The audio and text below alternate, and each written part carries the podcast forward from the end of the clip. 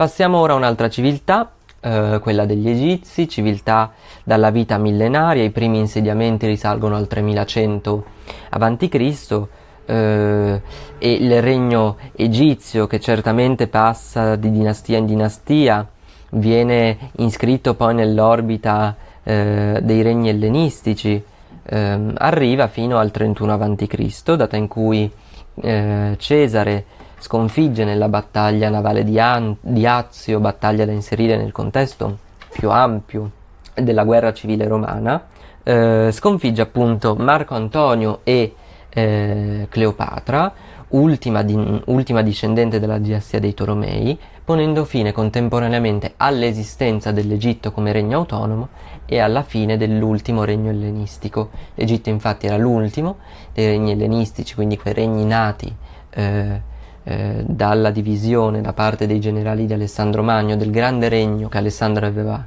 conquistato, era l'ultimo rimasto ancora indipendente. Gli studi di questa civiltà iniziano relativamente tardi, si parte infatti intorno al 1700, anche grazie alle spedizioni mili- alla spedizione militare di Napoleone in Egitto, che se dal punto di vista militare è fallimentare, come succederà poi anche in Italia, Napoleone si porta con sé eh, personale esperto in materie artistiche, proprio per documentare e in caso di incontro con qualche bene prezioso in, o di particolare interesse poter appunto prendere e portare in Francia. Il Nilo, eh, come abbiamo detto anche per il Tigre e l'Eufrate, eh, mh, garantisce con la, con la, sua acqua, con le sue piene, eh, una terra fertile. Quindi questa striscia fertile intorno a un'area desertica che permise e ehm, che permise di eh, stanziarsi popolaz- alle popolazioni dell'area, quindi di eh, passare da, come abbiamo detto anche per la società mesopotamica, da una vita nomade a una vita stanziaria. Anche qui l'arte è legata eh, agli dei, quindi all'esaltazione degli dei, e all'esaltazione del faraone, considerato anch'esso un, un essere semidivino, quindi un essere eh, non da legare al mondo degli uomini, che aveva delle caratteristiche sue, che quindi veniva rappresentato proprio perché in quanto divinità come perfetto. Eh, non pensiamo quindi che le rappresentazioni dei faraoni fossero rappresentazioni realistiche, non è così. Come divinità doveva avere sempre un volto idealizzato, una figura idealizzata, quindi non, non erano ancora rappresentazioni realistiche, ma eh, le rappresentazioni realistiche del potere arriveranno in realtà solo con, con eh, l'ellenismo e ancora di più col mondo romano, quindi non ci dobbiamo stupire se i sovrani erano rappresentati in modo idealistico. Eh, si inserisce qui però un'altra categoria, perché nella società egizia anche gli alti funzionari, i grandi sacerdoti, eh, potevano ambire ad essere rappresentati o comunque a potersi permettere forme eh, di committenza artistica e lo vedremo anche d- soprattutto dal punto di vista archi- architettonico quando parleremo delle grandi sepolture monumentali. Ehm, la società egizia era una società fortemente religiosa, la religione aveva un grande impatto nella società, come abbiamo detto il faraone era un essere divino, e questa um, stabilità religiosa che perdura per tutto il periodo in cui l'Egitto rimane un regno indipendente, così come ehm, la stabilità politica, perché cambiano le dinastie, cambiano i sovrani, cambiano le famiglie al potere, ma la forma di potere è sempre la stessa, vedremo più avanti che c'è in realtà un'unica eccezione, ma per quasi 3000 anni religione e potere, quindi eh, pantheon divino e faraone rimangono gli stessi, queste istituzioni non cambiano, questo porta a una relativa ehm, omogeneità del, del, delle forme artistiche, eh, anche perché mh, ovviamente rimanendo queste istituzioni politiche e religiose sempre uguali, i canoni di rappresentazione, quindi le istanze mh,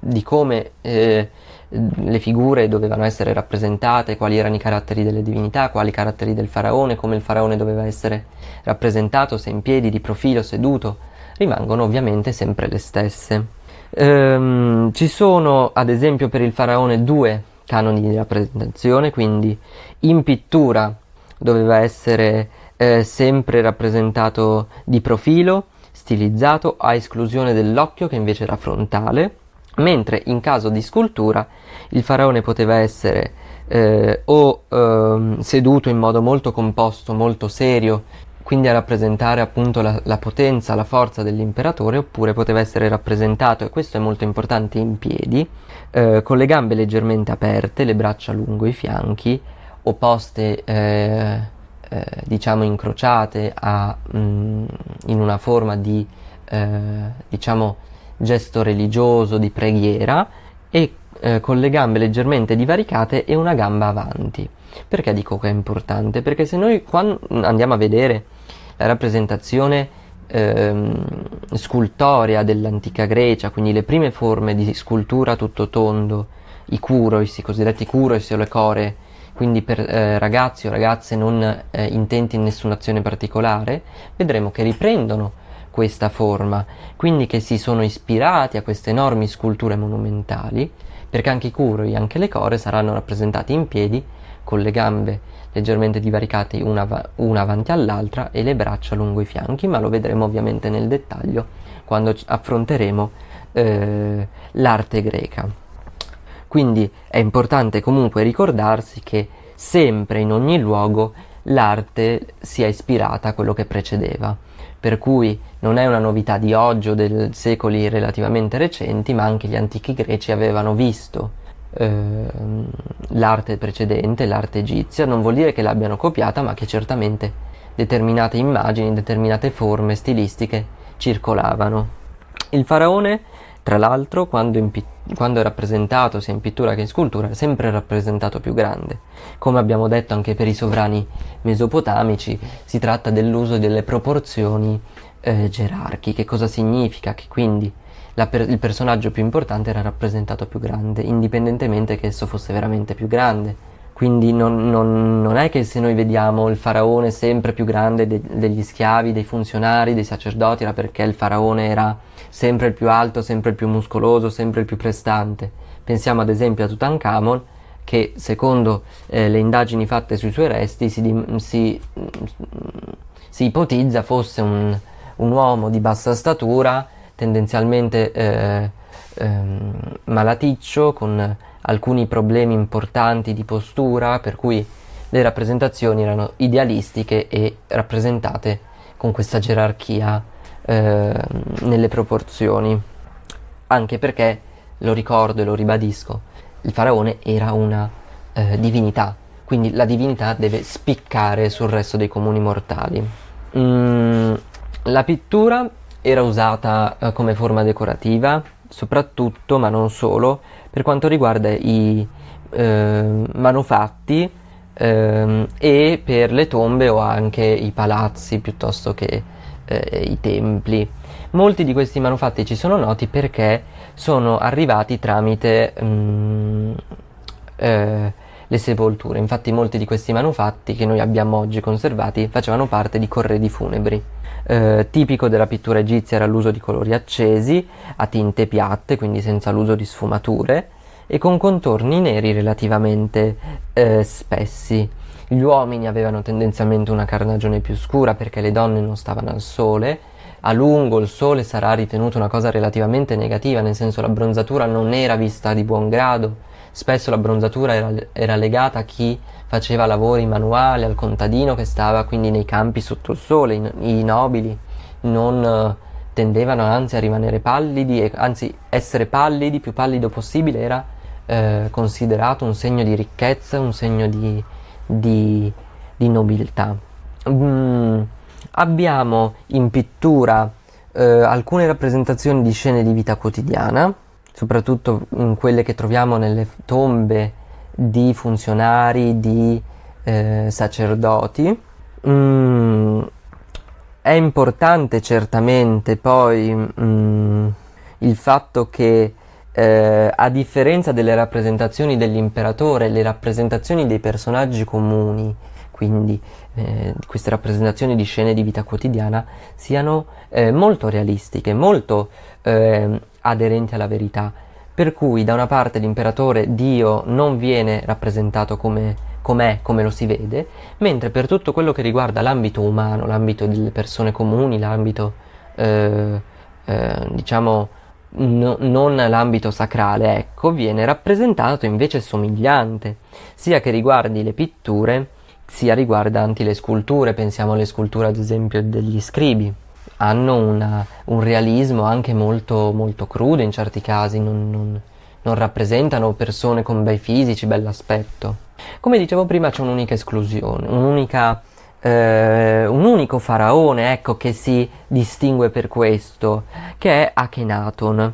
il, il padre di Tutankhamon, che in, è, diventa famoso per la sua riforma religiosa. Eh, Akhenaton mh, mm, non apprezza il, il, il politeismo eh, egizio, quindi un pantheon così ampio di divinità e non crede che il faraone sia una divinità, infatti sotto il suo regno si impone una nuova religione, tendenzialmente eh, diciamo semi-monoteistica, nel senso che pur presentando diverse divinità, non cancella ovviamente tutto quello che c'è stato fino ad allora, impone come privilegiata eh, il dio Sole. Non solo, fondamentale fu il fatto che lui si ritenne non una divinità. Quindi, non essendo più il faraone una divinità, le statue di Akhenaton vengono rappresentate in modo molto realistico, così tanto realistico che si è ipotizzato che potesse soffrire anche lui come il figlio di alcune malattie ereditarie,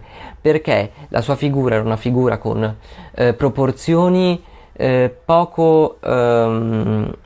diciamo, ehm, poco coerenti con quello che è il canone eh, abituale che noi abbiamo di una persona, aveva i fianchi larghi, eh, il volto molto allungato, le labbra pronunciate, le braccia lunghe e strette, le dita allungate.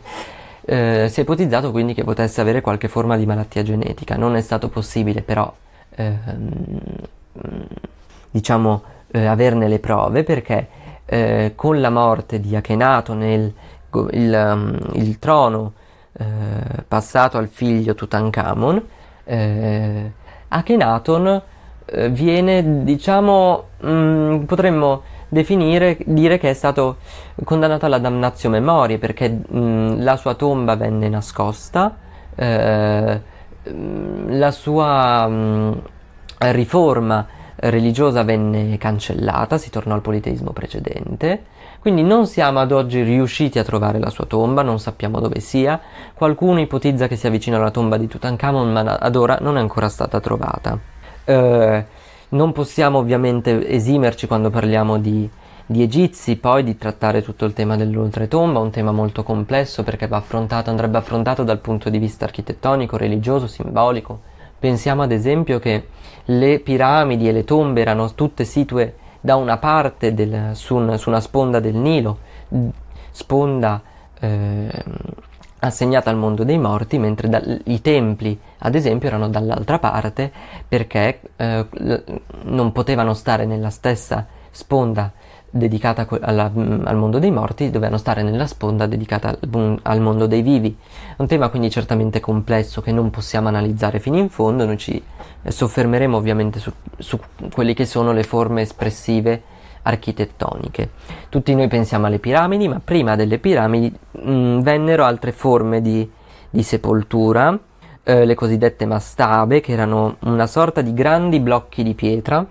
che avevano una, eh, un, un, finto ingresso mh, mm, col nome del defunto. Eh, già dal periodo degli egizi, già eh, diciamo mh, mm, contemporanea alla costruzione, iniziò a nascere il fenomeno dei dei ladri di tombe, quindi tutti noi sappiamo ehm, mm, che anche le piramidi poi, ma comunque tutte le sepolture egizie erano ehm, molto complesse da, da accedere, vi erano labirinti, che si dice addirittura che gli architetti venivano uccisi una volta finiti i lavori per evitare che qualcuno potesse arrivare alle camere sepolcrali vere e proprie che racchiudevano una grande ricchezza, un grande ehm, una grande quantità di, di beni, di, di, di, manufatti, di gioielli dal valore inestimabile. Quindi le prime forme di, appunto, di sepoltura sono queste mm, mastabe, eh, inizialmente mm, utilizzate soltanto dai faraoni e dai loro familiari, col tempo le piramidi prendono il posto delle mastabe, i faraoni quindi utilizzano questa nuova forma più maestosa, più eh, ricca di, sepo- di, di, appunto, di sepoltura. Le mastabe non, vengono, non cadono in disuso, vengono utilizzate da funzionari e altri sacerdoti che tendenzialmente tendono a farsi seppellire vicino a, mm, ai faraoni. Ehm, le piramidi forse sono uno dei monumenti funebri più famosi di tutta la storia dell'arte mondiale, tutti noi le abbiamo in mente, soprattutto le tre principali, quindi le, le grandi piramidi di Giza, dei, par- dei, faraoni Cheofren, Chefren e Micerino. Ehm, eh, come le mastabe si presentano con una parte emersa, una parte eh, in questo caso prima a gradoni, quindi se- come fossero una serie appunto di mastabe una sopra l'altra, poi verranno eh, diciamo mh, mm, rese più lisce grazie a una copertura in calcare. Comunque c'è una parte appunto esterna e una parte in realtà sotterranea dove vengono, viene seppellito eh, il eh, defunto, quindi dove c'è la camera sepolcrale vera, vera e propria. Um, le piramidi nascondono una cost- un, diciamo una, una, un grande lavoro di ehm, progettazione, i lati, infatti gli angoli del, del, quadrato di base sono allineati ai punti cardinali, le proporzioni dei, vari, dei lati, delle altezze sono tutte proporzioni che hanno stretti rapporti matematici tra loro, ehm, spesso sono posizionate in modo da riprendere ad esempio costellazioni, eh, pia- eh, soli, eh, quindi c'è nulla è lasciato al caso, nessun dettaglio è eh, appunto una diciamo eh, abbandonata a se stesso, dietro ogni, dentro ogni eh, misura, dietro ogni ehm, de- piccolissimo dettaglio, anche il più insignificante, c'è un ragionamento, c'è un calcolo matematico. Ehm, molte delle piramidi che noi oggi vediamo sono situate nella piana di, di, di, Giza, sono sorvegliate dalla famosa statua della Sfinge, quindi questo corpo metà umano, metà animale. Ehm, quando, eh, diciamo, parallelamente allo spostamento della capitale a Tebe, si eh, passa piram- dalle piramidi a delle tombe ipogee, quindi delle tombe sotterranee, ehm, diciamo che è cambiato il gusto, cambia la moda, non, non piacciono più le piramidi. Eh, come può succedere oggi, eh, anche lì, anche all'epoca il gusto quindi cambiava facilmente, le mode passavano, non ci dobbiamo stupire se a un certo punto si decide di passare a un altro tipo di, di sepoltura. Quindi si passa a queste tombe e ipogee, tendenzialmente concentrate nella zona della Valle dei Re. Eh, tra le tombe ipogee eh, famosissima è la tomba di Tutankhamon, eh, il faraone appunto che abbiamo detto figlio di, di Akhenaton, un faraone che secondo le ricostruzioni eh, che, abbi- che, sono state fatte a partire dai suoi resti doveva avere diversi problemi di salute, tanto che regnò in realtà pochissimi anni, morì molto giovane, eh, è diventato molto famoso non tanto per le sue azioni in vita, ma perché la sua tomba venne trovata ehm, venne trovata completamente intatta. Abbiamo quindi potuto osservare la ricchezza, l'estrema ricchezza e maniloquenza del, delle sepolture, dei corredi funebri, mh, mm, che spesso e volentieri sono, ci sono pervenuti solamente eh, in, in, parte perché molti sono stati predati, molti sono, sono stati appunto scoperti e, e portati via quindi è stata una scoperta importantissima, tanto che eh, appunto Tutankhamon è diventato forse l'emblema dei faraoni. Eh, su Tutankhamon, tra l'altro, sulla sua scoperta, sulla sua tomba si lega la storia di una maledizione. Infatti, secondo la leggenda, molti di quelli che hanno lavorato alla, alla, alla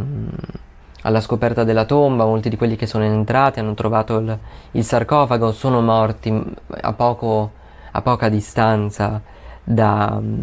da, quella che è stata appunto la scoperta della tomba, non ci sono in realtà prove di questo, per cui anche questo come Stonehenge è semplicemente un mito che ha un grande fascino dal punto di vista eh, folcloristico, ma di certo non ha niente a che vedere con, con la realtà. Le altre grandi costruzioni dal punto di vista architettonico sono i templi, quindi templi che come nella, nella, religione greca sono le case del dio, quindi la sede del dio in terra, avevano una parte, proprio come l'archeologia greca, come l'architettura greca, una parte un centrale, la cella, che era riservata al grande sacerdote al faraone, e una parte invece eh, accessibile a tutti, un cortile dove tutti i fedeli, eh, persone comuni, potevano entrare. Il tempio forse più famoso in assoluto è il tempio di Abu Simbel, ehm, costruito da Ramses II sul, sul, fianco di una montagna, famoso perché nel 1960, a seguito della decisione dell'allora mh, mm, presidente dell'Egitto, Nasser, di eh, costruire una diga, eh, la diga di Aswan, eh, che avrebbe dovuto creare un bacino idrico che avrebbe eh, sommerso completamente questo tempio, la comunità internazionale decise di intervenire. 113 paesi eh, parteciparono con oltre 2000 uomini, ehm, chi, chi, mise a disposizione strumenti, macchinari, soldi per la più grande opera di trasporto di, una, eh, di un edificio, di una struttura mai, mai realizzata nella storia. Sotto la guida eh, italiana, il tempio venne diviso, viene, venne fatto a pezzi, diciamo, venne fatto in tante parti, tutte numerate, e ricostruito in una posizione sopraelevata in modo da evitare che venisse sommerso. Fu un'opera enorme che si riuscì a realizzare, in realtà pensate in solamente quattro anni, quindi ehm, dal nove- 1960 al 1964, un'opera che tra l'altro eh, fece sì che l'Italia ricevette come ricompensa da parte del Cairo eh, un'intera tomba che oggi è possibile visitare al Museo Egizio di Torino, alt- anche altri paesi come la Francia mh, mm, ricevettero diciamo eh, una sorta di ricompensa culturale per gli sforzi compiuti per questa opera che ci permette tuttora di eh, poter godere della bellezza di questo tempio. Avete ascoltato un episodio della storia dell'arte spiegata facile, un podcast di Luca Bellinzona e parte del progetto editoriale del Ramo d'Oro. Ti invito a seguire il podcast per non perdere le prossime puntate e a seguire il progetto del Ramo d'Oro anche su Instagram, dove troverai approfondimenti e contenuti esclusivi. Grazie e al prossimo episodio.